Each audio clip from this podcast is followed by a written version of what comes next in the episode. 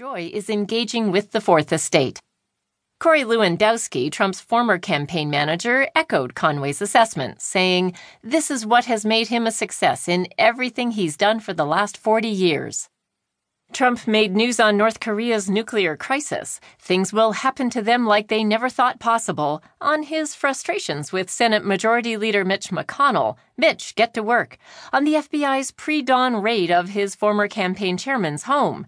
Pretty tough stuff on the opioid crisis, it's a national emergency, and on banning transgender people from the armed forces. I'm doing the military a great favor. Trump also said he was thankful to Russian President Vladimir Putin for expelling hundreds of U.S. diplomats from his country, was still weighing a decision about troop levels in Afghanistan, has confidence in a pair of embattled senior aides, National Security Advisor H.R. McMaster and Attorney General Jeff Sessions, is working to modernize the U.S. nuclear arsenal and is hunting down leakers who share sensitive information with journalists. Trump's impromptu answers could cause headaches for his administration in the days to come. His comments on North Korea, for instance, are unlikely to calm jitters around the world over the escalating nuclear brinksmanship between Trump and North Korea's erratic leader, Kim Jong un. O'Brien said Trump was in his element, but added, I don't think it's a good thing. Donald Trump in his element is someone who's living in his own private Idaho inside his own head. He's constantly scripting how he sees the world and his role in it. Thursday's episode reminded some in Trump's orbit of his thrill ride of a news conference at the end of the Republican National Convention last summer in Cleveland.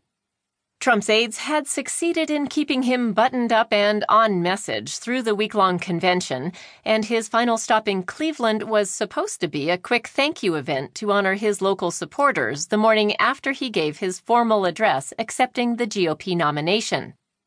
Instead, Trump effectively freewheeled, reviving feuds with former rivals Ted Cruz and John Kasich, and even defended the journalistic credibility of the National Enquirer after it published an unsubstantiated charge about Cruz's father.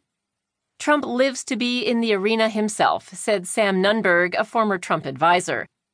He realizes that the best way for him to control his message is to be the message, Nunberg said. Gaming Out the North Korea Crisis How the Conflict Might Escalate by Marc Fisher and David Nakamura in the Washington Post Politics section. I'm Jenny Hoops.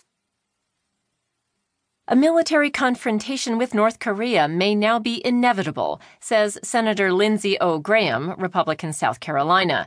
The United States is done talking about North Korea, tweets UN Ambassador Nikki Haley. President Trump threatens fire and fury like the world has never seen, then says maybe his language wasn't tough enough. The North Koreans return verbal fire, talking of using absolute force to hit the U.S. territory of Guam and even turn the U.S. mainland into the theater of a nuclear war.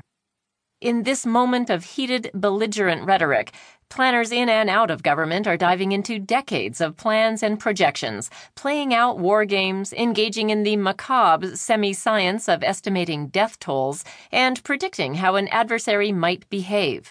Inside Washington's what if industry, people at think tanks, universities, consultancies, and defense businesses have spent four decades playing out scenarios that the Trump administration now faces anew. The pathways that have been examined fall into four main categories doing nothing, hitting Kim Jong un's regime with tougher sanctions, pushing for talks, and military confrontation.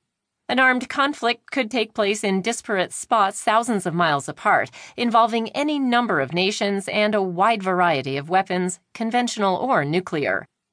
In hundreds of books, policy papers, and roundtable discussions, experts have couched various shades of Armageddon in the dry, emotion stripped language of throw-weights and missile ranges. But the nightmare scenarios are simple enough. In the launch from Korea, a nuclear tipped missile could reach San Francisco in half an hour. A nuclear attack on Seoul, South Korea's capital of 10 million people, could start and finish in three minutes. Talking tough about war doesn't necessarily lead to it. Inflammatory language can work both ways, sometimes lighting the fuse of battle, sometimes bringing the parties to an easing of tensions.